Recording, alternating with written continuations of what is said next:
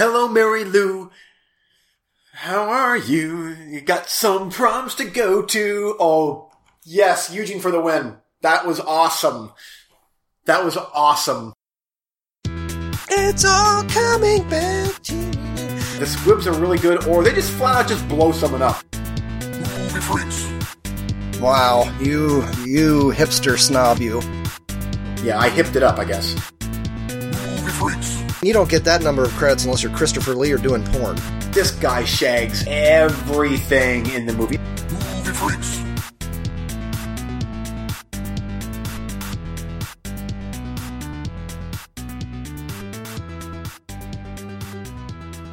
Oh, you have a garden?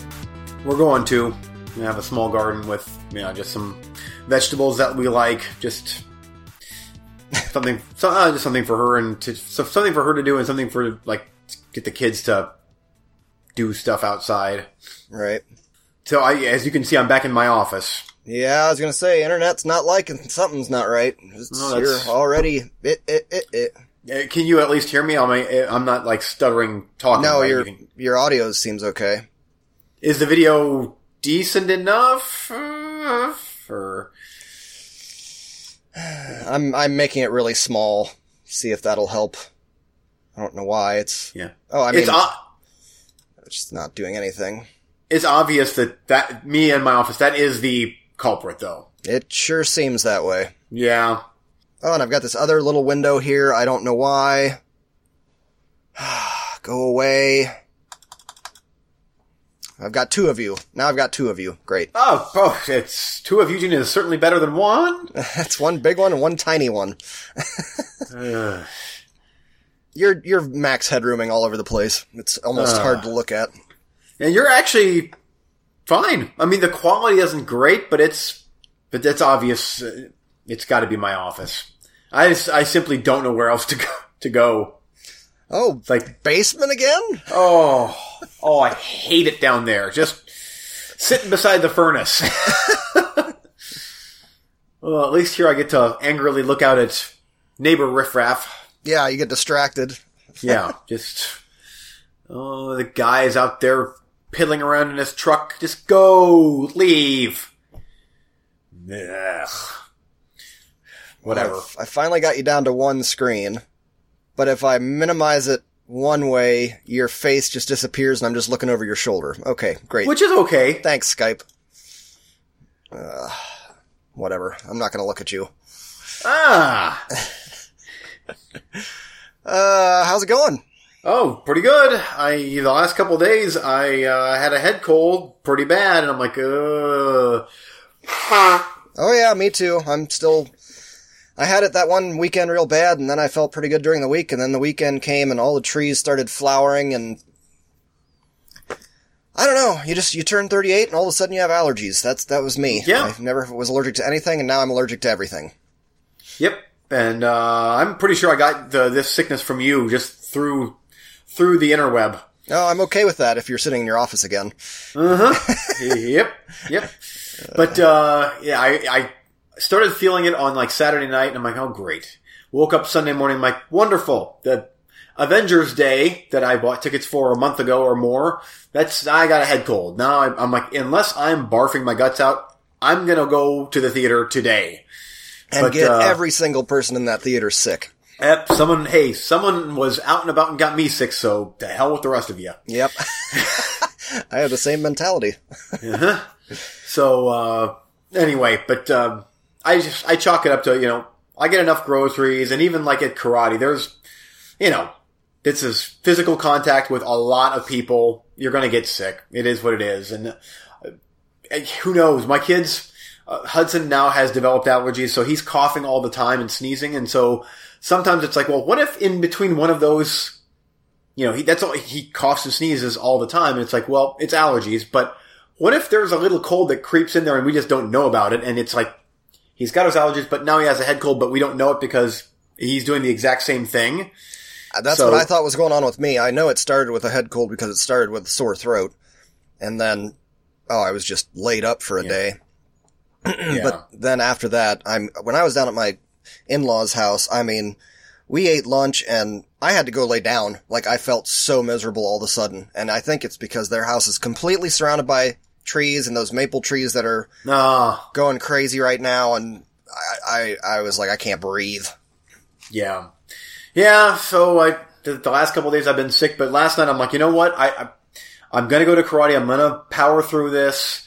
And honestly, like I started feeling better after after I was there. I was like, maybe it was just the activity or whatever. But I woke up this morning. I'm like, I think I'm knock on wood. I think I'm back to being fifty percent, which is a normal for me. I'm usually a straight fifty percent, just grade C, C minus. Yeah, I'm happy with that. Just not, not even passing. Just, just, Yeah, average. I mean, it's one of those things. Once you once you hit your forties, it's like, eh, the the the the grades are now. You're, I mean, B minus is like that is that would be like A plus in your early twenties. yeah. So I'll settle for C, C plus. You know, That's, yeah, that's actually pretty true. That's about where I rate. yep. So yeah, if I don't have like you know right now, I'm like, hey, my my groin muscle doesn't hurt, my arm doesn't hurt. Uh, I don't have a pinched thing in my back. I'm like, uh, other than some explosive diarrhea, I'm good to go. Uh, I got it. I got still got this sinusy crap going on. My sciatic on my left side feels great, so it hurts to sit, hurts to stand and walk. Yep. I know how you feel. Oh yeah, yeah. You know how I injured that one? Yeah, me either. It's probably just sitting or being on the couch or standing or existing. Yeah, I just I do think it's funny that my dad. I mean, he's got so many. Oh, every part of his body is just creaking, and he just keeps on. He's he's so determined. Like I, I'm gonna still cut wood, and I'm still gonna hunt deer and whatever. And it's he's he's hurting all the time, and I'm like, you're. You know, you're not in your 30s anymore, and I'm like, I, now I'm in my 40s, and I'm like, I'm not in my 30s anymore, and I can start telling too, if I overexert myself too much, then I get hurt, and my arm hurts, and my dick muscles pulled. Oh yeah, got to stretch before you use the walk behind mower. That's what I got to do. Here we go. Yep. So anyway, but uh, hey, as long as I can still eat ice cream, I'm uh, all is all is well in the universe. The bar is low. Yes, yeah, it's that is one of the few joys of life is slasher movies and fudge ripple ice cream. I don't even have the ice cream. Oh, I, I told I told my wife that too. It's like I've given up lots of food because I'm allergic and whatever. I'm like, and I'm allergic to ice cream too. I'm allergic to dairy. I'm like, and I don't care. I it's my one Amishy thing that I'm gonna keep on keeping on. I eat ice cream. Screw all who try to take it away from me. and screw your bowels, I guess. Oh yes, that's hence we circle back to the whole Yeah. explosive diarrhea thing. Yeah. Yeah, lovely.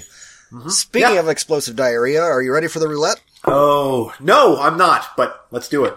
It's time to spin the wheel of the movie roulette we dive in the ocean of cinema and try and find those gems in the rough.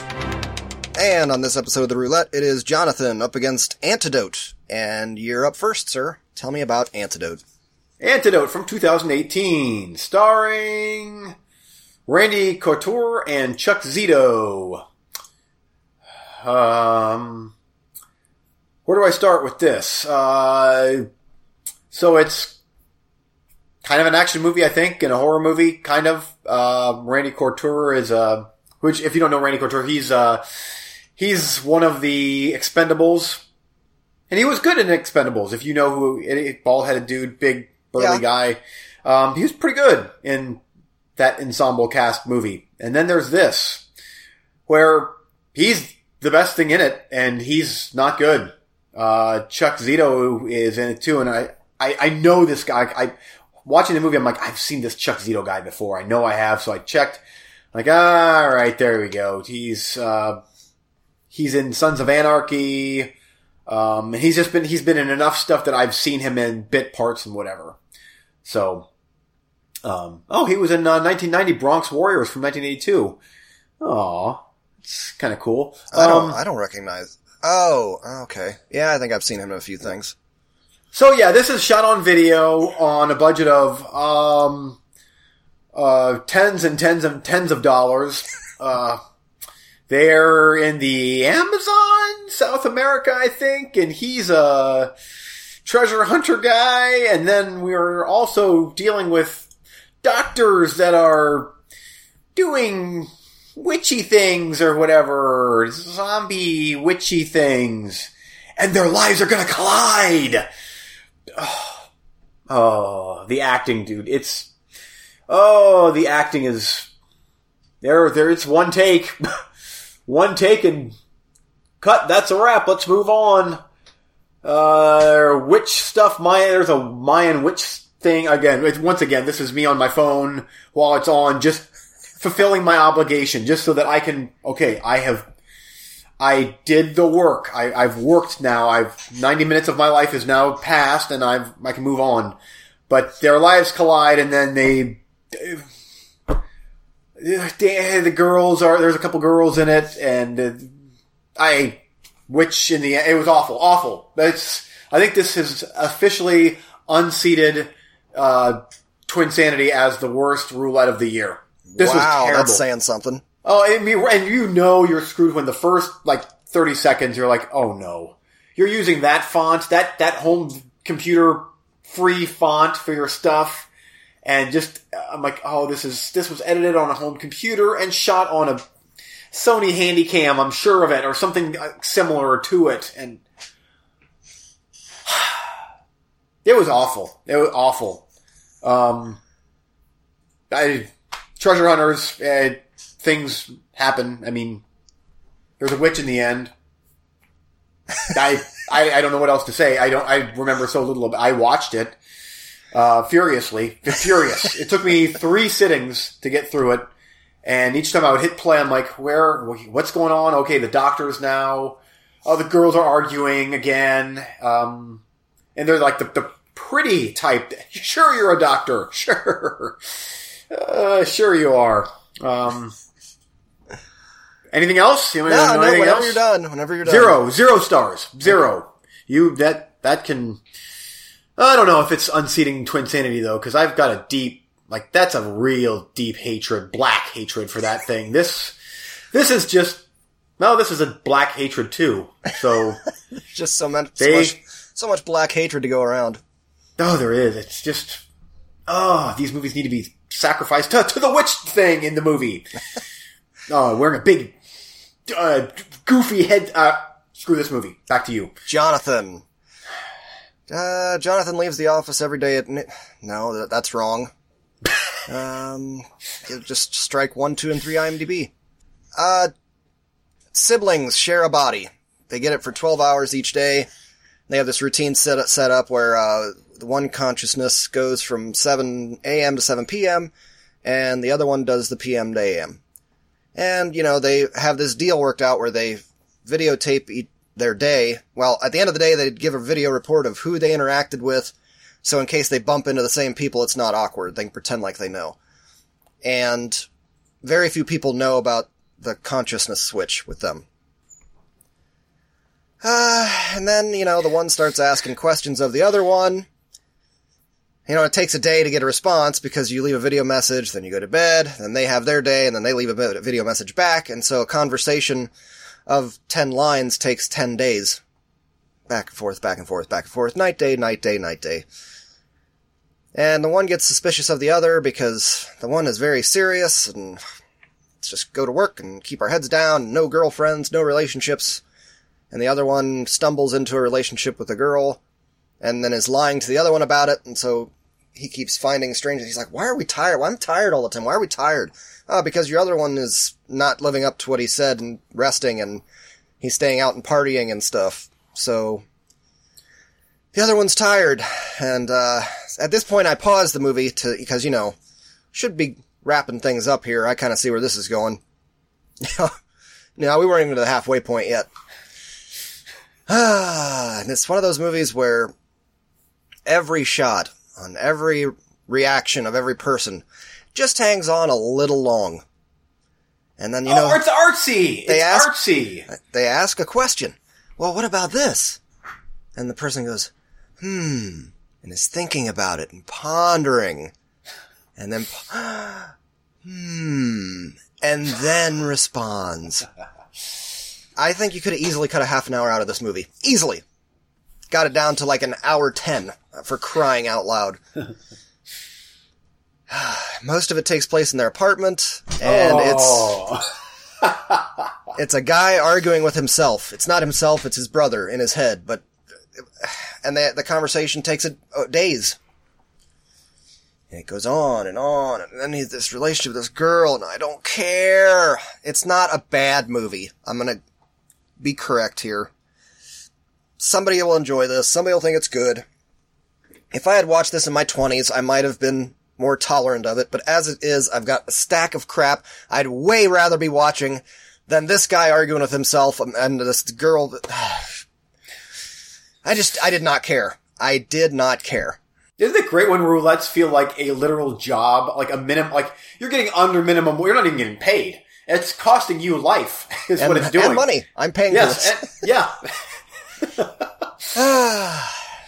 So it was not literal dog shit, but it, uh, it just, you know what it really screamed was, and maybe I should look into the director some more because maybe I'm way off base here, but it screamed like, I got this really clever artistic script and I wrote it when I was in college in film school and now I'm gonna make it for two hundred thousand dollars or something. I uh, no, I'm good. I'm all good. Oh, this is his first major, his first full full film. hmm I believe that my guy, my director, well, was his, uh, Ken Barbett. What else did Ken Barbett Wow, this guy took his sweet time. He did a short in 1994. He did his next short in 1996, and then he did a third short in 2005, and then Jonathan. Huh. Well, my my guy has uh, been around. I mean, wow, he he's actually done a couple of. Uh, oh, Michael Rooker got he got Michael Rooker to be in that movie. Jeez. So yeah, my director, he's made three movies: uh, The Killer Instinct, Eliminator, and Antidote. Um, yeah, I'll never watch the other two unless they're on the roulette and you throw them my way. Then I will. All very possible. Are you ready for the next round? Oh, I guess that was depressing. Yeah, it's, there's nothing positive there. Moving on. Oh, me, I'm up. Yeah, Okay. Um, first up is The Ruthless. This is a Netflix original. And IMDb is showing a runtime of hour and 30 minutes. TVMA. A rebellious teen grows up to become one of Milan's most ambitious criminals during the golden years of the uh, I'm not going to try to pronounce that name. Something Mafia in the 1980s. So, ooh, you're set in the 80s. It's Mafia. And now, I'm pretty sure that this is sub, yeah, it is. It's gotta be subtitled. Its language is Italian. So there is that, but it's a Netflix original, so that elevates it, I think, somewhat.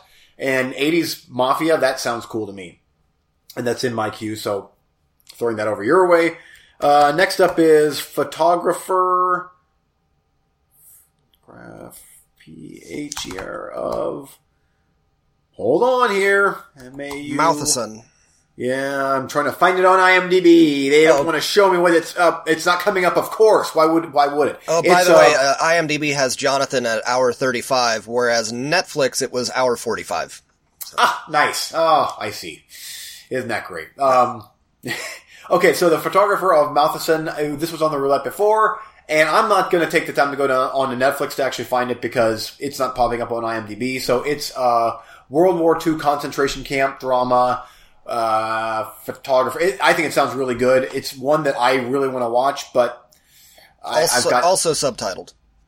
Oh, it is. Well, um, okay, there you go. Uh, and then, then the last one is, uh, The Hard Way. This one here is not subtitled, but it stars Michael Jai White and Luke Goss and Randy Couture is back.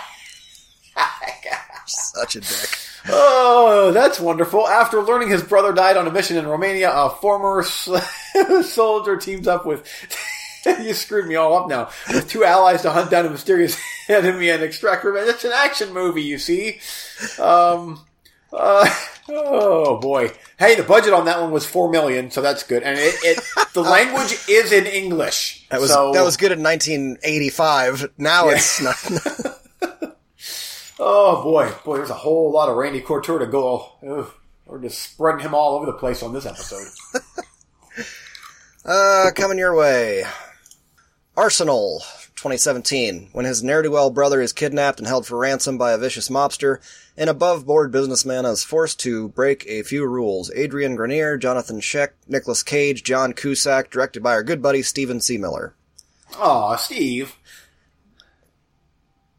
Wait a minute. Wait, whoa, whoa, whoa. Steven C. Miller. Ooh, ooh, ooh. Oh, you're good. You're good, buddy. You're good friends. Oh, yeah. It's it's not my my theater boyfriend. It's it's uh, Silent Night. Yeah. Uh, director. Oh, that guy. Yeah. And a fat Nicolas Cage. And John Oh. Cusack. I mean, this thing's loaded for bear. Uh, next up, The Bye Bye Man. Three college students move into an office, off-campus house and discover they're unwittingly unleashed a supernatural killer known as the Bye Bye Man. And your safe pick, I think, Son of a Gun. A young petty thief who received protection from a notorious inmate in jail is forced to spring his defender from prison and help pull off a heist. Ewan McGregor. Trailer looked good. Okay. Um. Oh, Bye Bye Man, I guess. It got a theatrical release, so therefore, why not? But yeah, Arsenal, but poop. That just poop. That's. I even if it has Nicolas Cage and John Cusack, Steven C. Miller. you directed Silent Night, sir. And I thought you were back to defending that movie. well, it's awful, but it's tolerable if I wait ever a couple No, couple of years no, to watch it.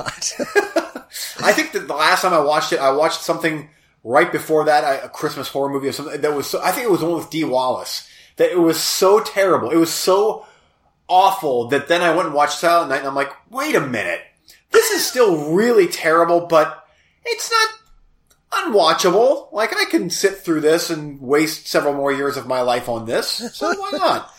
But still, uh, Steven C. Miller, eh, he's he's not like our buddy Stephen Miller. Eh, There's a difference. How does he keep getting gigs? I I don't know, and it, it's almost like the Uwe Boll type thing. Like ten million. It says here on here, IMDb says ten million dollar budget for this thing. It's like, did you watch Silent Night? Like he, I mean, we're talking hundred thousand dollars. That should be the cap for his budgets. Yeah, make yeah. it, make him be inventive and creative. Uh, I mean, he had an interesting twist on Silent Night. It had no snow. Yeah, there was no snow, and hey, Santa Claus has a flamethrower. Oh, that fucker. Oh, I've seen that movie way too many times. Oh, allow me, sir, to raise you one. Why does yours always sound like a horn? I've perf- I've totally perfected that. Like I like that. I need a certain sound when I get when it gets to a certain decibel level. You know that you're being cleaned out. See, in mine, I've got so much shit running down the back of my throat, I start gagging. I'm literally, I'm over here. Judas. Boy, Nicolas Cage's hair is. You'd think you've seen the worst of Cage's hair, and I'm just seeing pictures on this Arsenal movie. And have you seen how he looks in this thing? Yeah, yeah, he's a disaster. I mean, uh, oof. wow. Uh, John Cusack has on the cover. He's got sunglasses and a hat on, uh, p- pulled down. I'm like, yeah, I don't blame you, buddy. Keep that hat pulled down over your face. I know I'd be doing the same thing.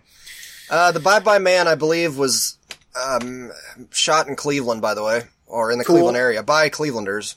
Oh, that's cool. And it got a theatrical release, so it's at least not going to be what I've watched the last couple weeks or whatever. The last. I've heard it's pretty awful, so good luck. Yeah, Yeah, well. And it's a horror movie, and those are hard to find for you. Yep.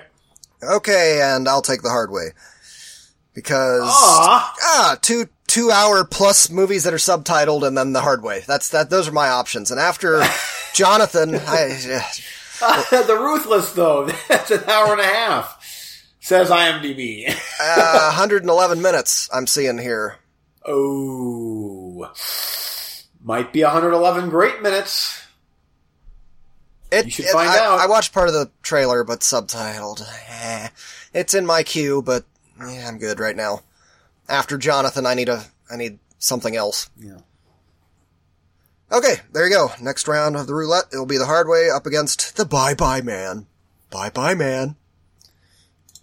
What an Yeah. awful title! Like I get, I get that title confused with the Slender Man movie too. Yeah. Like, okay, now which one? Because the covers look the same, The titles are similar. I think that Slender Man got even more hate than Bye Bye Man. I think. I don't know about that. No, really? Oh, Yeah. boy. Um, regardless, once Slender Man hits Netflix, throw her my way. Oh, of course I will. Okay, you ready for the next segment? Yes.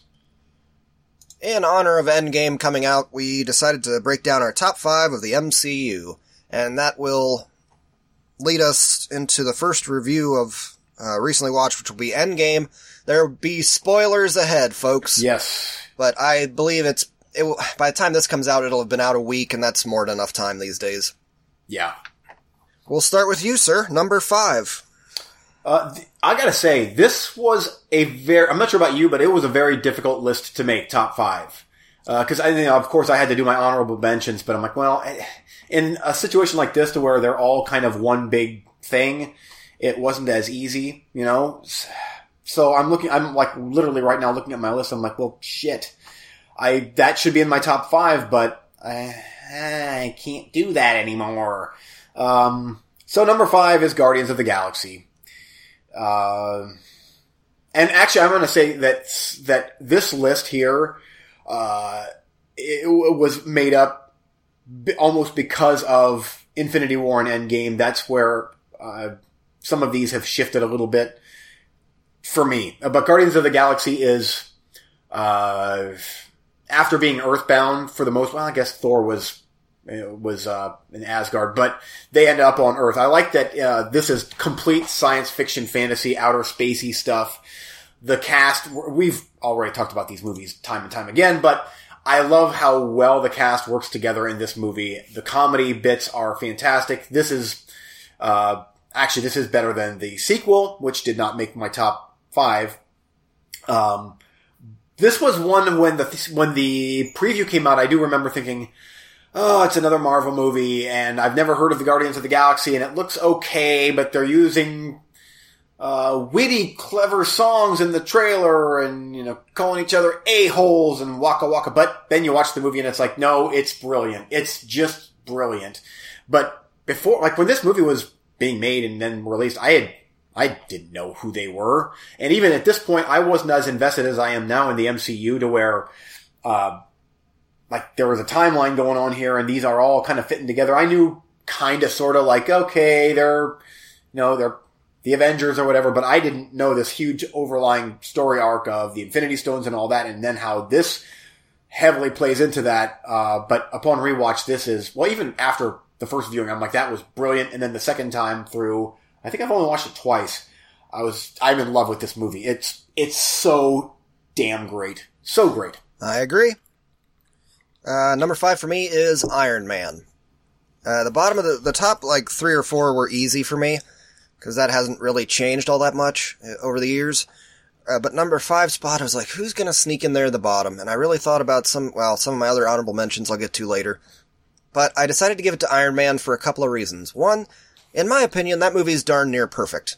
And two, it's what started all this. It's the 1st one. And three, it really set the form for an origin movie. It it follows the comic books almost to a fault. It's so good. The comedy is right. Tony is still likable at this point, with all his uh, witty comments. Uh, he just seems eccentric. He doesn't tilt over into being an a hole like he does later, in my opinion. Mm-hmm. Uh, and so it, it still works. On rewatch, that movie completely holds up.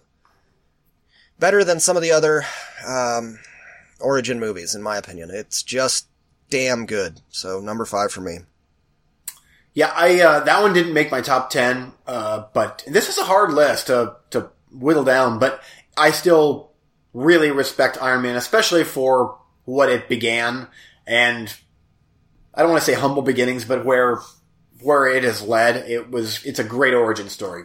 Uh, it is funny rewatching that movie, and Tony Stark makes a MySpace comment. I'm like, whew, oh, MySpace. There we go. But you know, it was.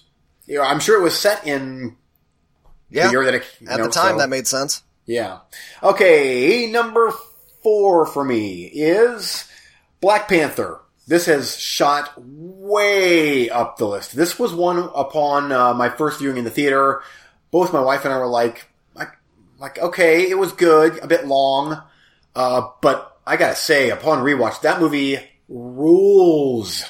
The acting is spectacular. The action is spec- everything about the movie is just a huge spectacle done right, like a huge budget movie done near flawlessly. There's a couple CGI things that may not quite work, but the acting is so good in this. I love the Wakanda storyline, and I love that um, a black character is the hero of the movie, and the that character has been embraced by so many people. It's like he, I never, much like Guardians of the Galaxy, I did not expect some of these. I don't want to say smaller characters, but some of these B not the main, yeah, not the main Right. Avenger group to become such hugely popular characters. I mean, at this point, I would say that Black Panther is right up there with the top tier Avenger group.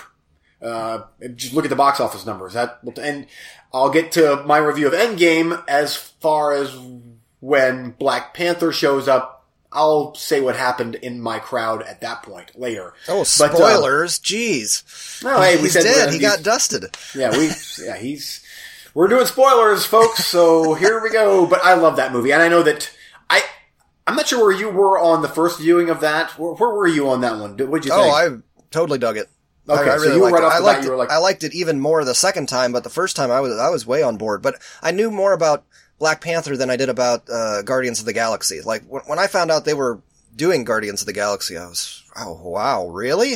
How are they gonna do that? Is, isn't there a raccoon on that team and a talking tree? Yep. I, I didn't know a whole lot about it, but it hey that that worked. yeah, and I even War was it Warmonger? Is that that's his name, right? That's the bad guy in Yeah. Black Panther. Yeah, but he was I, I still really appreciate what they did with making him somewhat sympathetic and just how it ended. Everything was so good in that movie. So, Yep. There, there you go. Uh, number four for me is the uh, Avengers, the first one. We'd never really seen a big team up movie before, and can you pull it off? Well, Joss Whedon pulled it off big time. Uh, the only reason I wouldn't have it higher, it gets a little CGI crazy in the third act, as far as just shit flying all over the place. Uh, uh, but it's still it it works. The comedy works. The action works. It has a very good pacing of keeping all these things together and everybody getting enough time to shine. And it's just a, look at the box office. It's a damn good movie. Number three for you. Number three for me is Thor Ragnarok. Uh, much like uh, Guardians of the Galaxy, something about the outer space stuff it works so well, and this one here, the comedy is every bit as good as Guardians of the Galaxy with Thor and Hulk, uh, and uh, Jurassic Park guy. Why am I drawing a complete blank right now? Jeff Goldblum. Jeff Goldblum. He's a great. He's a bad guy, but I don't know why he seems kind of like a pussy in yeah. the movie. Oh, oh yeah. but it's great. But uh, the colors in the movie, the fast pace. Uh, this is what took Thor to for me to be like. He's my favorite character in the MCU.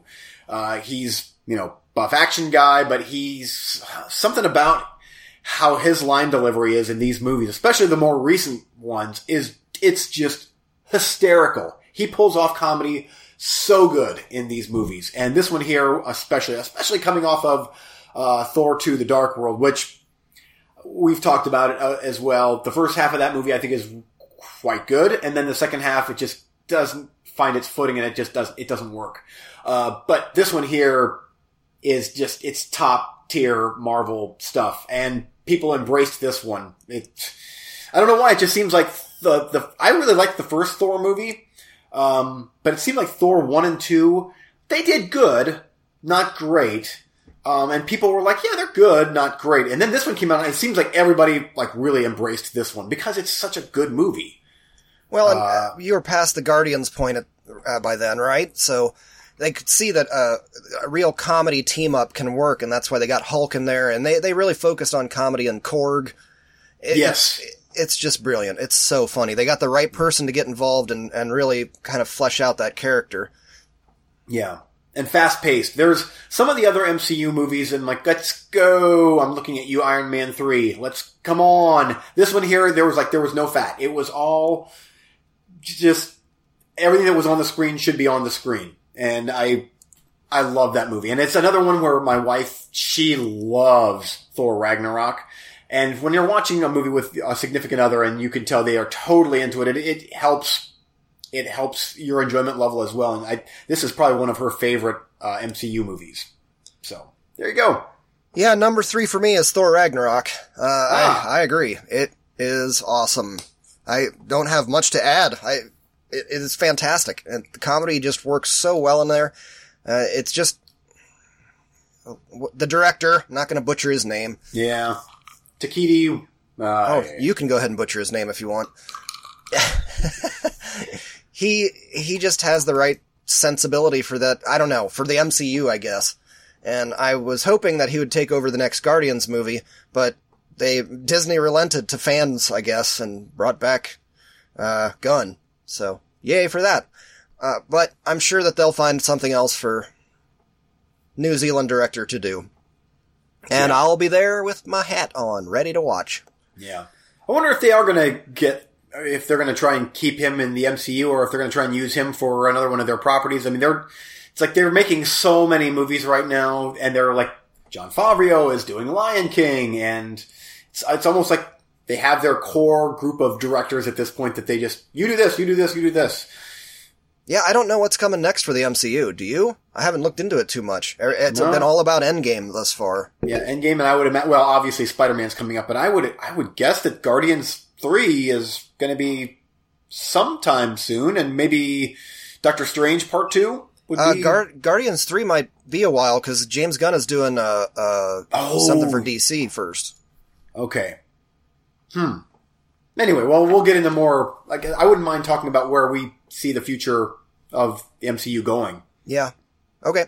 Uh, number two for me is Avengers: Infinity War. I've only watched this movie twice, uh, but Having said that, I watched it pretty much back to back. Uh, that's how much I liked this movie. The second time I, I fell in love with the movie. I'm like, this, this is incredible what they're doing here and how they're bringing everything together. Um, and then I'll, you know, trying to choose my words carefully so we can talk about Endgame. But, uh, this sets up Endgame so well. This is like one gigantic five and a half, six hour movie, uh, pretty much. But I, the comedy here, once again, is fantastic. The stakes are high in this movie. They, they've made a great villain in uh, Thanos. Uh, he never. How do I say this? Like, there are some other superhero movies that I'm like, oh, you're just make, like. I, there was one of the X Men movies. Well, actually, actually, I think was the villain in the one X Men movie wasn't it Josh Brolin? Yeah, and De- well, uh, Deadpool too. Oh, okay. Now, I'm, okay, I'm thinking of an X Men movie where the villain. oh, okay. It was uh, um, I of course brain fart here. The guy that's in the Star Wars movies. He was the villain in the in the X Men movie. Oh, Oscar Isaac. Oscar Isaac. Yeah, yeah I yeah. did not like him for some reason. I just it didn't work. But I, this guy works in in the Avengers and his whole what he wants to see accomplished throughout the universe the effects are fantastic. The, it, even at two and a half hours, it doesn't feel overlong. It moves at a great clip. Everybody gets, in fact, everybody gets enough screen time. It could have been fleshed out even more, and I would have been okay with that. Uh, but I love Infinity War. I can't wait to rewatch it.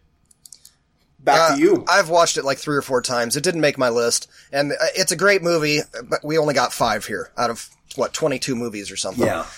Uh, the reason that it didn't is because with a lot of these other movies, I get choked up at just seeing like, oh, I remember seeing that in the comic. I can almost get teary. And Infinity War, I didn't get teary once. I don't think. And it's, you know, that part at the end where the snap where you're supposed to freak out. No, didn't freak out because half, we said before, half those characters yeah. have movies coming out, so we know they're coming back. I, as I said before, it would have been better if they had snapped more of the B villain or B characters I would have had more weight for me. Like, oh crap, they they just killed off you know Black Panther's sister and uh, mm-hmm. Falcon and War Machine. You know, holy crap, that, that's crazy. That's a lot of good guys that are dead. Uh, but so yeah, because of the lack of emotional impact for me there, I just kind of was like, yeah, uh, you didn't quite make the top five. But number two for me is Captain America 2: The Winter Soldier. I adore this movie so much, and it's almost close to a 10 for me. It's real darn close. The only thing that keeps it from the number one spot really is that it turns into a CGI fest in the end, where it's giant, crazy ships falling out of the sky but hurting no one. Uh, most of the movie, it's just this super tight political thriller, and it works so damn well. We get to that car chase with Samuel. Jackson, and it's it's just like what I, I what am I watching? Like this is straight up a '70s spy thriller. It was oh so damn good. I love that movie so much. The stakes that are going on with uh, Hydra infiltrating um, Shield and uh, what was I gonna say? Um, oh, Bucky being back, the Winter Soldier, him having to face off against his friend who he thought was dead. I mean, all the of the stakes there. Some of the really small characters that they were able to keep in there, kind of fan servicey, where he went down to the computer room for that was from the '60s or whatever, and that guy was that still kind of his consciousness was in the computers. Oh, I loved that so much. Just a damn, damn good movie but not quite number one. Uh, number one for you. Number one for me would be maybe this is a knee jerk reaction, but Avengers Endgame takes the top spot. And I'm, I'm, again, I just watched the movie. This is the only one in all, what, 22 movies that I was reduced to a little pile of mush in the theater on several occasions. And then I, it takes a lot, but we're talking lip quivering tear. I was a complete blubbery mess. And not at this, at, there were certain parts that I'm hearing that people are getting kind of choked up over. It was actually the more, it was when certain, when certain action beats happen where it's so, it's hard for me to describe. It's so, after all these years watching these characters and certain things happen and it's such a badass moment that I, it's almost emotionally overwhelming. Uh, but this is the culmination of 10 years, 11 years of all of these characters that you've kind of fallen in love with and seen go through all this stuff and this big overlying story arc of the Infinity Stones finally come to a head and done right. I, we can get into this more a little bit later with the whole time travel thing, which is a bit wonky, but I was so invested in everything that I just like, uh, hot tub time machine me, man. Just like, let's go. let's go to the past. I don't give a shit. Let's go there and do cool stuff. And they do cool stuff. Uh, never bored. I know some people have been, I've been reading some different reviews and some people online saying that it's, it, the first part is, you know, little bit slow, kind of a slug to get through. Then the second part's, you know, more talky, heisty type stuff. And then it's action. And I'm like, I was invested all the way through. I wasn't like, let's go. Never was I, let's go, move it on. I was like, oh shit, what's going to happen next? And then finally, all of a sudden, it's like, oh, now we're into the big bombastic action ending. And I, it wasn't like I was sitting there like, come on, come on, come on, let's go. I, it was awesome. I, I, and my, in fact, my wife was, she was like, when, when are we going to go see that again in the theater? Uh, she's like, I really want to watch that one again. And so we might have to go see that one again sometime, but it'll probably be dollar theater because these movies are not cheap to go see at first run theater when you have to pay a babysitter and they aren't. But three hours in dollar theater chair. I know it's like, ooh, and there now you're really getting into riffraff, which yeah.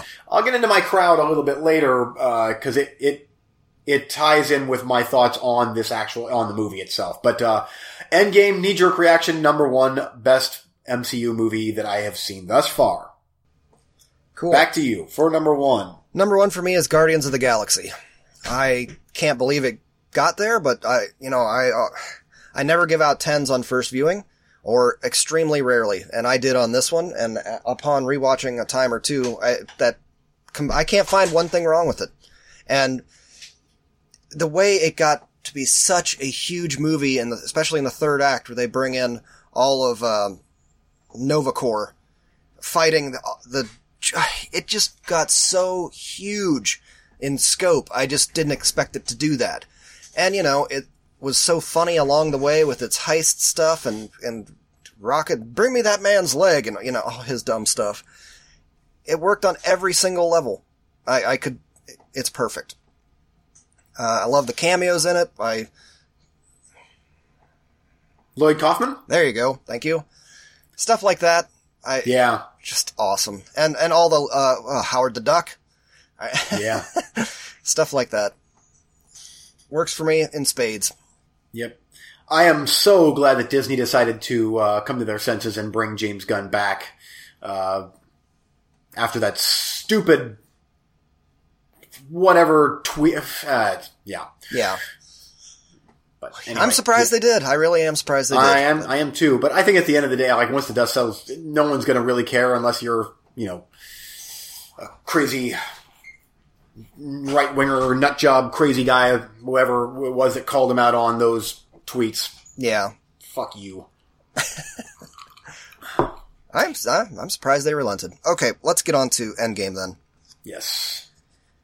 Uh, I watched it too, and I've been dissecting it the last few days with people online, and I'm not gonna really review the movie because I need to watch this movie a time or two again. Uh, it was Sunday afternoon. I'd had a couple. I was watching the movie and I got so hung up on a couple of things that the, the movie just skimmed over and kept trucking at I, a light, lightning pace. Uh, three hours, nothing. Uh, there is nothing. It's not too long. It's never boring. Not for a second. Yeah. And all of the major points that matter, I agree with you. I dug. I have no problem with. But man, did I get hung up on the time travel because they go out of their way to over explain it. And they set up the rules. And when you're doing time travel, you, you gotta be a little loose with it. Because if you set the rules too definitively, it's the snake eating its own tail. And they, I just don't understand most of the movie. Let's put it that way, okay? They just, because they say, how'd they word it? Now we're getting into full, some spoilers here, people. Yeah. They say forget, it's not back to the future, forget back to the future. You can't go back and change the past because that just creates an alternate timeline, right? I guess. Yeah. It's, yeah, it's, you gotta speak. It's, you can't yeah, just nod. yeah. Yeah. Yeah.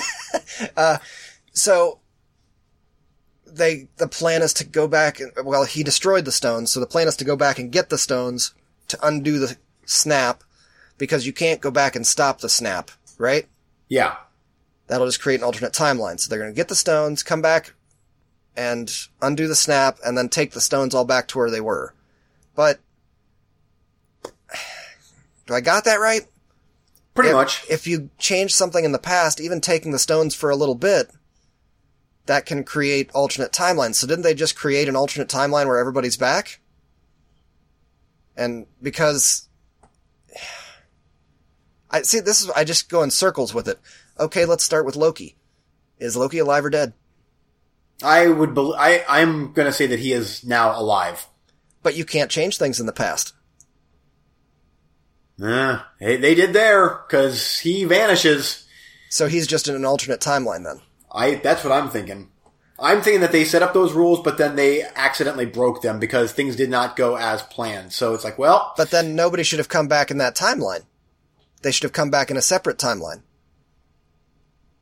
I don't know, dude. I just, I, I didn't give a shit. Like I, the stuff that you're saying, I'm like, I okay. I, I just, I I was totally so into it. I'm like, it's Back to the Future me. Just, just Back No, to the Future. Said you can't do that. That's not possible. I, see, this is why I was so confused because then you, when you come back to the present, it should be a different present. And then, uh, Gamora's sister, Thanos gets a hold of her and finds out what they're planning and then he can travel to the, he sends the other one to the future. Why didn't he just go then to his future and fight them? But instead he, or go somewhere in the five year gap and fight them there before they get a chance to go back in time. well, he wanted, to, he wanted all the stones because he was like, oh, all the stones are going to be together. Awesome. I'll just go and take care of business then. Okay. I think. I, it was beyond me, dude. I'm not kidding. I sat there most of the movie just baffled. What? Wow, and this is weird because I'm usually the one that's baffled, but I, I got it. All right, Uh, maybe no, no, I didn't get it. I just like You just didn't care. time travel. I just like this is great. do time traveling loopy things and come back and kick Thanos' ass. And they did. yeah, yeah. Like like I said, I got to watch it again, and see if I can try and wrap my brain around it. But I kept trying to figure out what in the hell was going on, and so then they would take a few more steps, and I'm, wait, wait, wait, what? What now? What? What? It just it got by me the whole three hours. I do really like like all the time travel aside. I like the way they wrapped up Cap's arc. That was perfect. I like the way that when I when I it, within the first act, because I've made predictions about what's going to happen in this movie over the last Yeah. couple of years. And when I saw uh, what they were doing with Tony, I was like, okay, I know where this is going. And by checking that off the list, then I kind of figured what they were going to do with Cap. And I kind of thought that's what was going to happen. Oh, really? Because that was a surprise to me. And now I, am right there with you with Iron Man. I'm like, ah, oh, here's the little girl. Here's the cute little five year old. I'm like, oh, sorry, Tony, you're not going to make it out of this one. Yep, yep. And the way they handled that was very well done. Very good writing and very good. I mean, I wasn't getting emotional, but it was handled very well. Yeah, and I think maybe because I was expect, I totally was expecting it, and even at that point in the movie, I'm like, wait a minute, I kind of remember Doctor Strange was saying one in a, one in a trillion billion. That's the only way this. I'm like, well, that the way that is what he's saying there is Tony, you got to die. So I was completely prepared for that. It was still pretty emotional, but I was expecting that. Now, Captain America, though, how they end his story arc, I was not prepared for that uh, at all. And now I'm guessing that that is that's in the comic book. There's probably stuff like that in the comic books. Uh, I don't know about that, but him handing the uh, Captain America duties over to Sam, that is. There, there was I'm a- talking about like showing up old man Captain America, like I- hundred year old. There could be. I don't know. I don't know about Okay, I was I was just not speculating. that. I was just speculating. Okay. Because because over the course of of however many years these movies uh, of both of those series, both of those guys have been after certain things and have run into certain problems along the way, and that is the logical conclusion for both of them. Tony was never right after New York. We we had three movies dealing with it, at least Iron Man two, Iron Man three, uh, and Captain America 3 Civil War. That Yeah. was dealing with his struggles with that. Uh, probably Avengers 2 as well. And Infinity War. He's brought it up too. So it's, it's the only way for him to be at peace because there's no way that Cap can go. He would, he would be suicidal at that point if Cap sacrificed himself. After his failures in their friendship. Uh, Tony Yeah. would not be able to, it just would be way too sad and dark and miserable. This is the only way for it to be okay. And then for Cap to be happy too, because he's always been a man out of time. And now he had a chance to finally get that dance. And Yeah. It just, it made perfect sense. And I- I'm not kidding, dude. I had these thoughts when that little girl showed up. In the beginning. I had that, because we knew time travel was coming in. I was like, uh huh, I, this is what I would do. I'm not saying that I write as good as them or anything. I don't, not by a hundred million miles, but the, you can just make a couple of logical leaps when you've had so many chapters of this book and you're now getting to the last one. Yeah, And Yeah, I I- was handled so well, just so well. I agree. It was, man, it was fantastic. I, uh, some of my, my issues, um, and I, they may be, they probably will be addressed in the next Spider-Man movie, but we do see, uh, Peter Parker going back to school, seeing his buddy, and I'm like, okay, so I am assuming that we're now in 2023 because of the five year whatever. So I'm like, so I'm guessing that his friend got got dusted as well. Some of the students obviously got dusted, and some of them did not. And if they didn't, then they are five years old and and probably graduated high school. So this is a whole new dynamic in high school. Uh, Yeah, we got we got to assume everybody in the Spider-Man movie got dusted, all his friends and everybody, because they're in Homecoming, and if they're all in the same grade, then they're not five years older. Yeah. So I'm I'm really looking forward to how they're going to address what happened in Endgame in uh, in Homecoming or not Homecoming. Um, Far from home. Far From Home. So I'm very curious about that. But it was still I, I loved the Lord of the Rings type multiple endings where it's like okay. We're wrapping up Tony's funeral here, which was that was, I love how they handled that as well. Yeah. Uh, that's actually bringing back the kid from Iron Man 3 was great. That was a bit of genius because actually I, I didn't know who that was at first. And then I had to like, who's the kid in the end? Blah, blah, blah. I'm like, ah, it's him. I, that was really cool. Uh, but I like how the camera just pans to different. Wait, was he five years older? Uh, I oh yeah, he was much older. It was the same actor, I believe. Oh, okay. So he must have not have been snapped. or dusted, whatever. Uh, but anyway, uh, it was. I, I did think it was weird with our theater. Now I'm going to get into my theater experience with our crowd and how invested they were in this movie. It was almost awkward when the movie ends with Captain America and uh, I forget her name, but they're Peggy. you know, it's Peggy, and they're back in the fifties or whatever, and they're doing their slow dance and a slow whatever, and it's like, ah, fade out, directed by, and it was weird that, and I get why they ended it on that, but it was almost like you heard a couple awkward claps, like, we should be clapping right now, but it ended on such a little whimper and a lovey whimper or whatever, versus, versus what had come before. Uh, it was interesting, and I, part of me wishes that they would have done something really, really like, and bam, the end, instead of the, how they did it. But I get why they did it. It was a, a nice send off to the original first three phases of, of MCU. Uh, but my experience in the theater, it was completely sold out. Um, so there seemed to be like a lot of people that knew each other that were coming into the theater and you could just, like, there was one, there was one seat beside us that one guy sat in and like a lot of people that were walking in were saying hi to this guy and then they were talking, I'm like, wow, there's like a good portion of this theater that knows each other, which that doesn't, that doesn't surprise me at all. That you get a whole bunch of family or whatever. Well, Like- on a Sunday afternoon too, might have been Yeah. a bunch of people at church. Oh, you're going? Let's go to yeah. Yeah.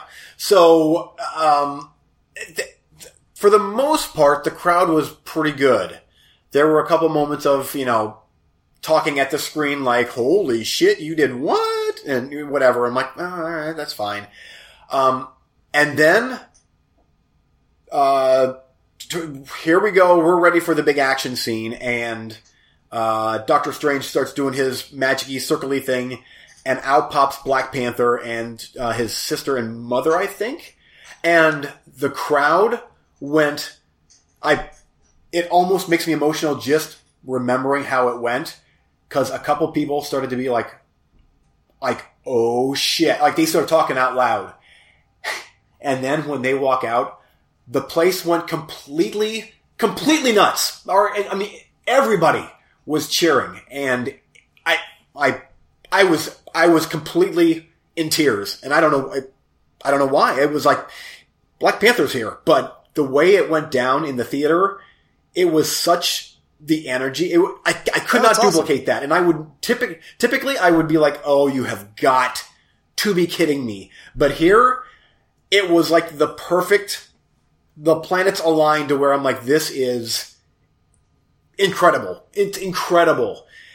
Thor's hammer and Captain America getting Thor's hammer was the next part to where the there was like this. It was like a almost like a wave, like like people were like, "Oh shit, oh shit," and then there was just an explosion of just uh, an explosion of everybody just hooting, hooting and hollering and cheering that I normally would not go for, but in this case, I'm like, this is this is what a good communal theater experience is all Yeah. about. Um, so, and I could forgive some of the earlier stuff to where I'm like, come on, shut up. Like, there was a couple comments here and there. I'm like, come on, just be respectful. But then when we get to the action and there, and, and then right after that would happen, quiet. Like, it was, it was awesome. Like, I, I normally would not say that, but in a situation like this, I, it heightened, it heightened those moments for me to where I was reduced to a complete, complete puddle of weeping mush. I don't, know it was just, it's weird to describe how, how that happens, but how invested you are in the movie and then the crowd is, you can tell, you could, I could tell, like, people were crying. It was just, it was, it was fantastic. So, there you go. Yeah, I, I've had those two, and it, it definitely improves the theater experience, which is a very extreme rarity in my opinion. Very rare. Yes. But we'll see. I think uh, we might go see it this weekend. so I'm sure it's going to repeat, and it's going to be packed house. We'll see. Oh yeah, this thing is gonna. I it seems like every other movie has just that I am looking at what's coming out, and I'm like, it's just little movies here and there. Just Aladdin's coming out. I'm like, actually, I on our fantasy movie league, I picked Aladdin, and I'm like, oh, I hope Aladdin is going to be That's safe. this weekend? No, no, that's that's Memorial Day, which is still a little ways away, but this movie is going to make bank all summer long. Uh, they don't have legs like they used to, and the amount of people that saw it opening weekend. I, I'm not saying it's not going to do good. Obviously, it's killing, but yeah, I, I mean, three four weeks, you're. It's it's not going to be number go. one for four weeks. I don't think. yeah. Uh, okay, you want to do uh, another one? Oh, yes. So now we are full on into review. Mm-hmm. Okay. Oh, you know what? Uh, because it's fresh on my mind, let's talk Terminator real quick. I watched Terminator last night, and we were going back and forth a little bit. Uh, this is obviously the 1984 version, directed by James Cameron. I actually, uh, I got a, uh, well, I'm just gonna say it. I got a bootleg copy of this movie. I have, I have the Blu-ray. Actually, I think I might have two copies of this on Blu-ray: the original release and then the remastered release. Uh, but supposedly, this movie, upon its theatrical uh, release, had a different color timing to it. And um, since the since it was released on numerous formats on, at you know home video, the audio has been tweaked some versus what was originally on the theatrical release. So the I, I got this bootleg version on Blu-ray that has supposedly the original color timing and the original theatrical Dolby Mono soundtrack. Uh, Dolby Mono. Wow, you Um, you hipster snob, you. Oh, it's weird because my, my I, I had to crank it way, way, way up because it's not DTS HD Master Audio stuff or Atmos or whatever. This is mono, but uh, supposedly this is with no changes made to it since its theatrical release, and so yeah, I hipped it up, I guess.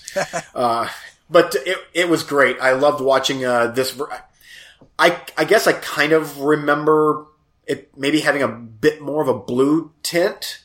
Uh, this one here feels much more, to my eyes, I guess, uh, like standard 80s, uh, other than the blue stuff, obviously, when they go into the future uh, with the robots and all that stuff. But Yeah. this movie holds up so, to, the actual movie, it holds up so incredibly well.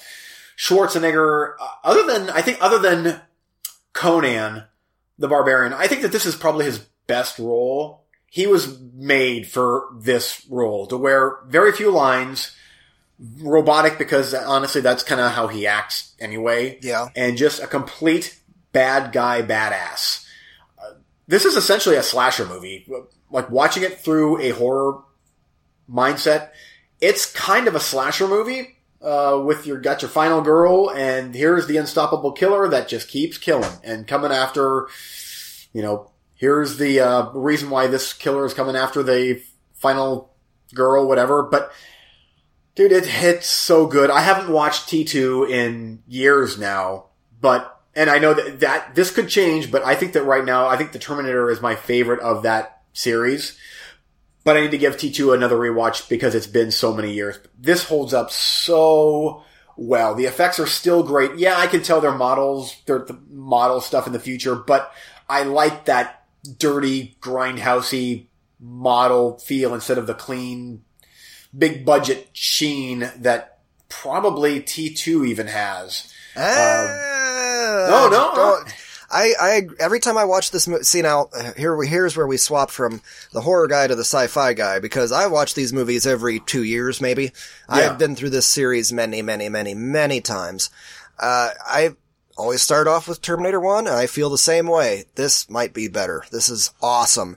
It's more of a horror movie, and it, it's just, that speech that Michael Biehn gives where you can't reason with it. You can't stop it. You know, it doesn't feel anger. It doesn't feel pity. It doesn't feel eh, pain. It doesn't sleep. You know, that's where that movie got really, really scary for me. Cause I never thought of it like that. Yeah, it's just a programmed killer. T, T2 on the other hand, here is a, a perfect analogy for that is Alien and Aliens. Both great movies. Which one do you prefer? Because for me, it's Aliens all day. And same here, it's T2 all day. Those effects completely hold up. They are amazing. Uh, and I'm looking forward to your review, because I'm sure you're going to watch that fairly Oh soon. yes. Yeah. Oh yes. I'm I'm all about it, and I'll uh, probably I, I will. I'll watch the third one again. I really I, I remember that's the one that you were like it's not as good as you remember, and I really liked part three. I'm looking forward to rewatching that one as well. I'm gonna probably try and go through all of them. Uh, Genesis though, Give it another chance. I really turned around on that movie when I forget about the trailer and just go in with a kind of an open mind this time around. And I, I've watched it like three times now. I, Wow. and I, I'm telling you, three is the weakest of the whole series in my book. And, I, and Huh. here, I love three's ending. That's where you and I both love it. It's, the ending is still great. Yes. It's but great. a lot of that movie is a groan after groan after, like, oh, come on. Uh, like the comedy bits. Is that what you're Oh, saying? Or just awful, awful, awful. uh, yeah, But- and I mean the action there is okay, but then you go to the part four, which is like real dark and gritty, and it's Mm-hmm. not great. I'm not lo- anything after two is downgrade. yeah. So, I, but but you know, a bad Terminator movie is still better than most direct to video uh, sci-fi movies we get these days. You know, so like that's the problem. My genre that I love so much is a really expensive one, and so Yeah, we don't get is. a lot of good quality sci-fi. Uh, so I'll take my crappy Terminator sequels over most of what comes out these days. And there's another Terminator coming out, what, this year or next? Yeah, and now how much is James Cameron involved in that? It, it seems like he has his hands in almost all of them. That it's like this is the definitive one, and then it doesn't do so hot, and it's like, well, shit, let's reboot it, or we'll mm, here we go again. Supposedly this is the new part three. Hmm. So Okay. I, I, they're messing with timelines and trying to think what the movie was that, that that just seems to be the thing they're doing right now. Just forget these sequels. This is the new part two or three or Yeah. whatever. Well, all right. Uh, it- You're messing with time travel. I, I accept it. Let's go. Yeah, but it's still a great movie. This first one, uh, Bill Paxton, a young, young punk rock Bill Paxton's in it. That's cool. Uh, again, Schwarzenegger, I think just, he was so huge in this movie and genuinely scary. I, I dug that, especially with how he was handling those machine guns. He just, he seemed like a real robot. Like before he got stripped of the flesh and he was this, the actual robot. I totally bought into the fact that he is a cyborg sent from the future to kill Linda Hamilton. Yeah. And see, my introduction to the series was part two. I started there. And, and then I went back and watched part one. And I didn't like it as much, but over the years I've come to appreciate it much, much more. Yeah. Uh, but if you watch them back to back real close, pay attention when she first, cause you know how scared she was of the Terminator. oh yeah. Now, that meeting they have in the hallway, their first meeting, it's so effective. And, uh, they also show, is it part two? Where they show, uh, clips of part one, a security camera from when he's going through the cop shop, just blowing everybody away. Little things like that I love. And part two is just, oh, it's so good, dude. Cause they, 'cause they connect the two, oh, this, this is the guy from 1980, what, eh, whatever, 87 or whatever that movie came out. He Yeah. killed a whole bunch of cops. What- You know, who is he? but now he's a good guy. Yeah. Oh, it's Well, so we'll see. I, I remember Guns N' Roses soundtrack and Edward Furlong with long hair and And they bring But that again, Guns N' Roses song back in part four, which is why I like part four. That's one of the things I like about part four. That and action scenes. Hmm. It's just, it's, it's just, it's way more exciting than part three ever was. And yeah, we both defended part three many times in the past. It's just late, last couple watches, eh, it's, it just drops for me. I remember like part three was the one where there's uh, the fire truck, uh, Terminator holding onto the fire truck, Schwarzenegger holding onto the fire truck and There's some CGI that, that hasn't aged well. oh really? T2 looks perfect. T3, eh, that crane thing, little dodgy. Oh, isn't that cr- incredible that T2 came out in 1990? And you're, and again, I, I haven't seen it in years, but you're saying that the CGI still holds up the action scenes and the, It's the special perfect. effects. It's it's flawless. Ah, that's that's impressive. Yep. But I shall give it a rewatch here soon and report back. Cool. I can't wait to hear what you think of all of them. Yeah. Uh, back to you. Okay, uh, let's go with Westworld Season 2. I talked about Season 1 last week, and I wrapped up Season 2, so let's talk about that. And you haven't watched this one yet, so I'm not going to get terribly spoilery. Okay. Um, one of the things I'm not sure if I mentioned about, oh yeah, we did talk about the, the different timelines in part one. Well, I, I'm not sure how much he was involved in, in season one, but he was definitely more involved, I think, in the writing in season two, and that is Mr. Jonathan Nolan. Are you familiar with his work? Oh, that name sounds so familiar. That would be the brother of Christopher Nolan, who works Oh, with him on the, at the writing stage of most of their movies. So if you're going to bring in different timelines and stuff like that, like Inception-y kind of things, who better? Yeah. Uh, and you didn't fully see it until the last episode when everything coalesces. But looking back on it after that episode, it was like, oh yeah, I see his influence all over this because again, this season deals with different timelines. The, the thing is, they don't necess- again, don't tell you. They don't tell you you're dealing with different timelines and they don't tell you how and they don't tell you when they take place you're watching, you know, you, you follow a certain group and then you follow this other group and you think they're happening at the same time. Or, you know, you get to the later half of the season and it's like, oh, so some of these things are not quite at the same time. And then you get to the very end and you're like, I, I can't believe what they did to me.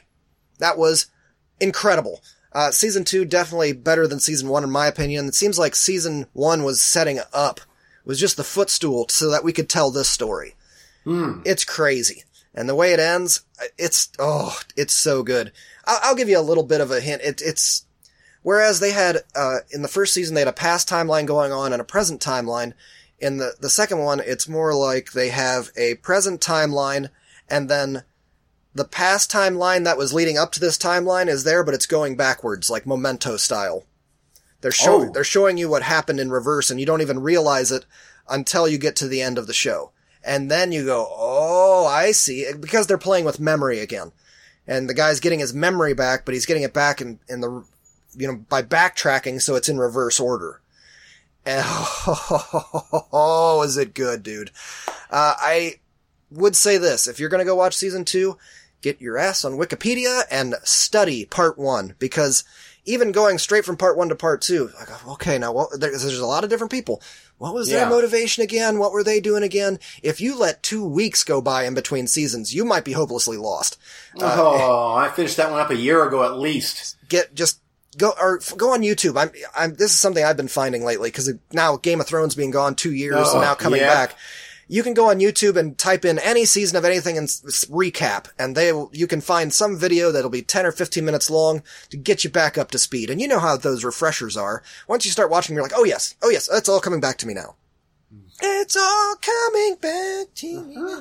Uh-huh. Where are, by the way, where are you with Game of Thrones? Like, are you caught up except the season that is currently on? Because you're actually you passed me. I I I forgot when I quit. I I think you quit at five or six, and then seven was awesome. And most people didn't like seven, but I liked it way better than like the previous three seasons because they had passed the books at that point. They had different writers. They were moving things along instead of just peddling their wheels.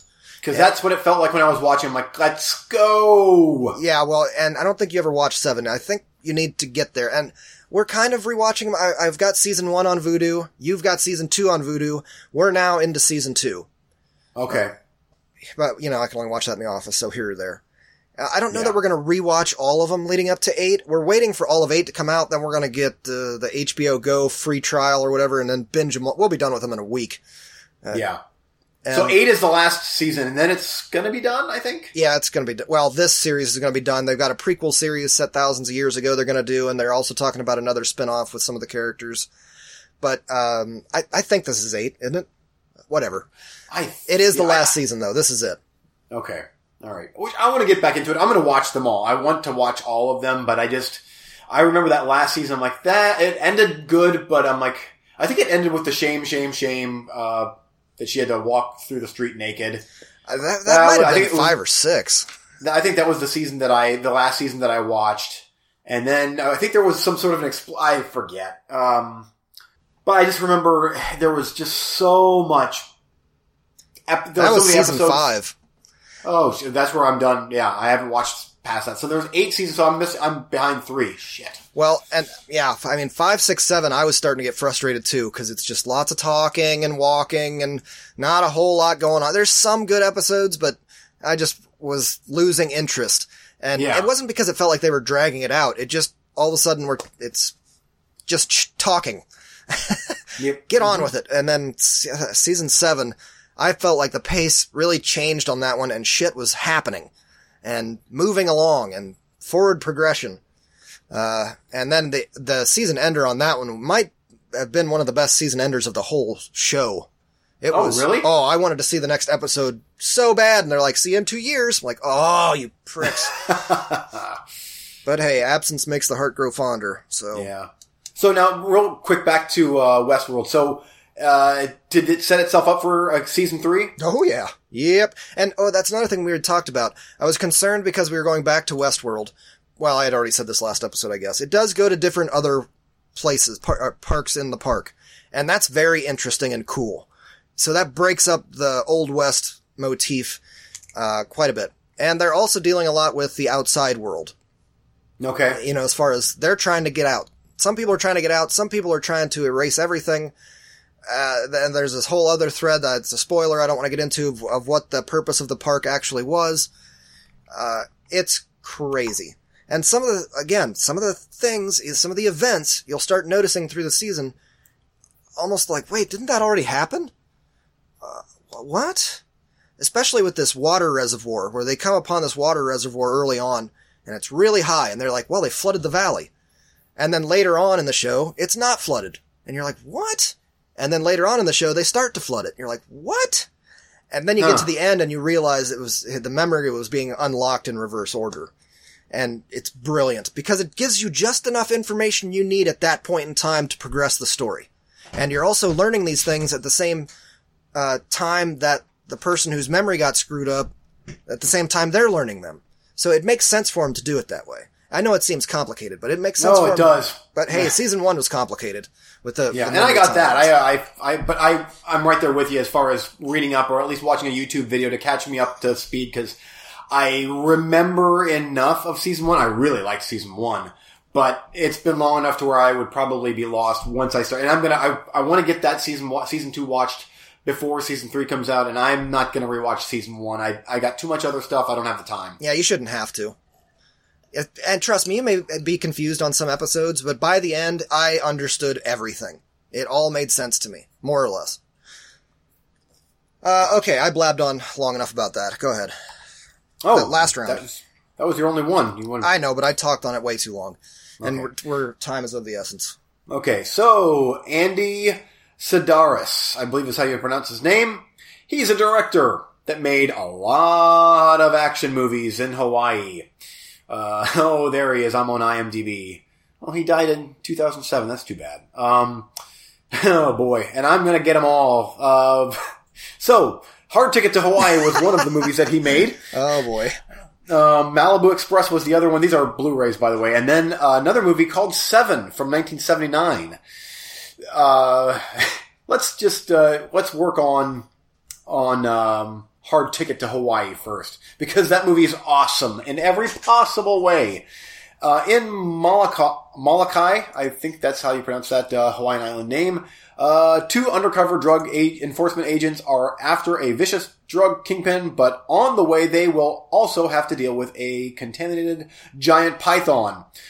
And so, action guy and so much nudity that, uh, so much nudity. I mean, it, it's so much nudity. Oh my lord, there's so much. So, so much. Well, there's there's a reason they call it a Skinamax flick. Oh yeah, these are, oh. Um, this one here actually, it was laughable, obviously. The action was pathetic, but the storyline, I, I like that the storyline in this was very basic and easy to follow and give me some action and tons of TNA and roll credits and I had a good time. Uh, I really enjoyed this movie. Uh, so I was like, well then I guarantee, I'm sure that I'm going to like the other movies from this guy. So I popped in Malibu Express. Uh, that's where things go south. Uh, Malibu Express, uh, here, honestly, like, here's a synopsis on IMDb. A smooth talking private eye is assigned to task, the task of investigating who is behind the high-tech computer technology leaks to the Russians. I couldn't tell you if that was actually what was going on in the movie. This was all over the place, way too plot heavy with t- just talking and then just this guy shags everything in the movie, and he's he's a good looking dude. Uh, what's his name? Is it Darby Hinton? Uh, he's yeah, but Sybil Danning is in this. I think she might end up being the baddie, but it's just oh, he just meets a girl and it's immediately she just wants to jump his bones, and then crossing and double crossing, and it, none, none of it really makes sense, and it's not fun. Like Hard to get to Hawaii was easy. Just sit back, check brain at door, and enjoy the just whatever the cheesy action. This was eh, trying a little bit too hard with this one to. I don't know. It just didn't quite work for me. Um, however, uh, Seven. Have you heard of this movie? Uh, I heard of the Fincher one, but I haven't heard of this Yeah. one.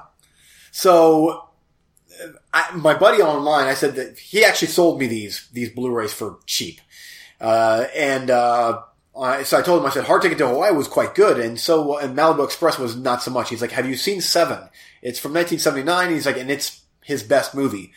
And I did not, so I hopped on to eBay and I'm like, ooh, there's a copy for 12 bucks. So I bought that. And I am happy to report that is a good movie. That is a lot more like legit, fairly well made action movie. I could, I, it would have been harder for me to tell that this was actually directed by this Andy Sidaris because he's got a bunch of movies that are all fairly similar, I guess. But this one here has William Smith in it as the main guy. Have you heard of William Smith? Ah, good old Billy Smith. Who hasn't heard of him? No, Yep, that no. means you haven't. Okay. Uh, 269 credits. And I'm pretty sure, let me just double check here. Uh, I mean, you don't get that number of credits unless you're Christopher Lee or doing porn. Yeah. um, come on, where, let's see here. Um, holy shit, he was in, he's been in so many things. I thought that he was the bald guy in Raiders of the Lost Ark that gets the head lobbed off by the propeller, but that's not him, but Judas Priest, this guy's been in a ton of shit. Um, anyway, I recognize him. I, like, he's been in enough stuff to where I'm like, I, I've seen you in other things. Uh, but he's hired to collect a group of seven mercenaries or hitmen, whatever, to stop seven different bad people on the Hawaiian Islands. Basically, they're all this this kingpin is trying to take over the islands by drugs, and it doesn't matter. They're they're bad guys, and here's the good guys that we are all introduced to, and they're all going to take out one of them, and it is so good. It's just it's seventies cool. It uh like half the movie is literally setting up who like here's this person and here's what this person does and here's the person this person's gonna try and kill and it's just cool like you would totally dig it. You totally would dig this movie. Lots of uh like when they kill someone uh the squibs are really good or they just flat out just blow someone up. Like like uh you know what? Just to make sure we're just gonna rocket launcher your ass. And boom! Like yes thank you. One one guy spoiler i guess kind of but who cares? Uh this girl uh, one of the assassin ladies, whatever, she, uh, she gets one of the bad guys to put on a shirt with a bullseye on it. Because it's for a photo shoot. You go out and you surf and you have a bullseye on you because it's cool. I'm like, really? You're a mafia guy and you're just gonna slap on a bullseye shirt and go surfing. And he does. And he, he, he dies. Wonderfully. It was, it was great and laughable, but I'm like, oh, now he's got the bullseye shirt on. Now we go to the other assassin guy with, like, he's looking at it with his, with his rocket launcher. It's like, okay, I see you got you lined up there. Thanks for the bullseye. Boom. I'm like, oh, this movie is just wonderful. Wonderful. Sounds Um, great. but- Put it on the stack. yeah, th- that's one that you should check out. It was uh, quite good. The Malibu Express, not so much, but uh, I guess Mill Creek is releasing another couple movies of his. Uh, I mean, the titles are so generic that it doesn't matter. I'll get them, and all the covers look similar. They're all typically two women almost naked and then a guy shirtless. That's that's almost all of the covers, and Uh-huh. to me, to me, that is an immediate sell. I think Hard Hunted and I think Savage Beach or Fit to Kill might be the ones that are coming out. But So it's so it's all uh, the titles are just random combinations of hard body descriptions and beaches Yeah. and beaches. yes, Yeah, okay. yeah. It's kind of like the old days of Van Damme and uh, Steven Seagal. Just throw hard bullet, whatever. but uh, yeah, Hard- there you go. Hard bullet, whatever. Okay, Great let's stuff. do coming soon and wrap up because we're getting on in time, and my neck is killing me, and I can barely talk anymore. Don't worry, I got plenty on my list to review. It just it's I was gonna say, wow, you I blabbed on about the MCU and stuff. It's it's fine. maybe next episode we'll do a Lightning round. speed round. Yeah. I'm fine with that. I got shitloads of VHS. Oh, coming soon for me. It's always the same old shit. But uh, one thing that I'm in the middle of watching, I'm half done with it. I'm going to finish it today for sure. Is Prom Night 2, the Mary Blue Express, or whatever the hell it's called. Hello, Mallory Lou. I really hate titles that don't have consistency. Be called Prom Night 2, Hello Mary Lou. Not Hello Mary Lou, Prom Night. Oh, that bugs the shit out of me. Uh, anyway, that aside, so far, this is amazing. And I'm looking forward to finishing it up. Uh, Hello, Mary Lou. How are you? You got some proms to go to. Oh, yes, Eugene for the win. That was awesome. that was awesome. that was awesome, and Yeah. probably going to be the intro. I don't know where that came from, but man, Scooby Doo and prom night. Oh, I want to. I've got to. I'm redoing the floors in our offices, and I got my wife's done, but now I've got to take this whole office apart, and that is such a monumental task. I mean, I've got three bookshelves of movies, I've got one bookshelf of actual books, and then I have an entire entertainment center in here to tear down. I got to get everything out of here, so I'm probably going to be working on that. I don't know how much movie watching I'm going to get done, but I do think when I put things back together, I'm going to pack up the 7-1 sound system because it so barely gets used, and I think I'm going to move the Xbox in here because the boys barely play with it, and I've got like five games here I bought that I haven't had a chance to play. So I might get some video gaming done here in the near future, but first I got to get this damn floor taken care of. the Xbox, the original or the Xbox? Okay, the 360. Yeah. Gotcha. Gotcha. What okay. about you? What's coming soon for you, sir? Oh, for me, um, you know, I might be revisiting Star Wars episodes four, five, and six. Uh, just, I got that hankering for some Star Wars, and I think that you were, you had, uh, started, I'm not sure if you finished, but, uh, Force Awakens. yeah, it started seven. I haven't Okay, finished. so that kind of got me kind of in the mood for some Star Wars, so I'm going to try and watch those again. If I can watch them by the next episode, I'm, I'm not sure. We'll see. Um, what else do I got? Uh, I mean, I've got, I have so many movies to review. Uh, so it, yeah, that'll, not sure where I'm going with that. I've got movies to review, but the movies that I'm actually going to be watching from now till next week, hmm, what am I going to watch? Um, Star Wars. What- Are you, so Uh, four, yeah. five, and six? Are you going to watch the which which versions are you going to watch? I'm going to watch my, uh, de-specialized versions. cool. I just uh, gave those to a friend this week. Oh, really? Yep. You'll get those back, right? Oh, I already got him back. He made his Oh, copies Okay. quick. Yep. He's he's a Nice. responsible person. Good, good. Uh, there's got to be something. Uh, there, I know that there was something else that I was going to.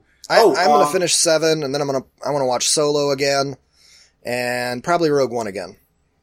Nice, nice. Um, have you heard of a movie from 1979? Uh, actually, 1979. I think it's 1979's Dracula.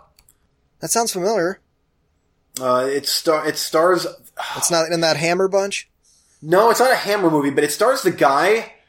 Uh, you'd know the actor, and I, I, I feel bad not knowing his name, but he was the guy in the box the, the, with the face that's all you know messed up. Frank. Oh, Langella or whatever. Yes, he's Dracula in this thing. Nice. Uh, but uh, Cr- uh, Donald, Ple- I almost said Christopher Lee. Uh, Donald Pleasence is in this, and so I got this movie, and I'm like, I, I love Dracula movies, especially the Hammer ones, and I can't believe that this is not Hammer, but it's a 1970s Dracula movie, and I cannot believe I haven't seen it. So that's definitely going to be watched before next episode. So that, and then um, I might give. Um, I might give Panic Room another watch. I've been kind of wanting to watch Panic Room for some reason again. Um, but, uh, and there should be another, th- no, there is no theatrical viewings coming up. I thought that maybe I was going to get to the theater, but nope, that's it. Well, there's other stuff too, but it's not worth mentioning other than lightning rounds. Cool. Okay. Anything else for this episode? that should do it. All right. I'll see you next week. All right. See ya.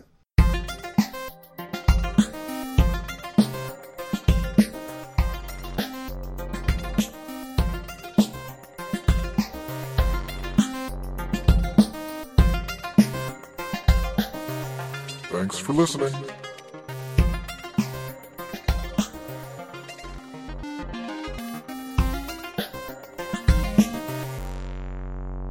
Hey, if you want to get a hold of the Movie Freaks, you can get a hold of us facebook.com backslash Movie Freaks Pod on Twitter at Movie Freaks Pod. Drop us an email, moviefreakspod at yahoo.com. Intro music was Public Domain by www.rutgermuller.nl.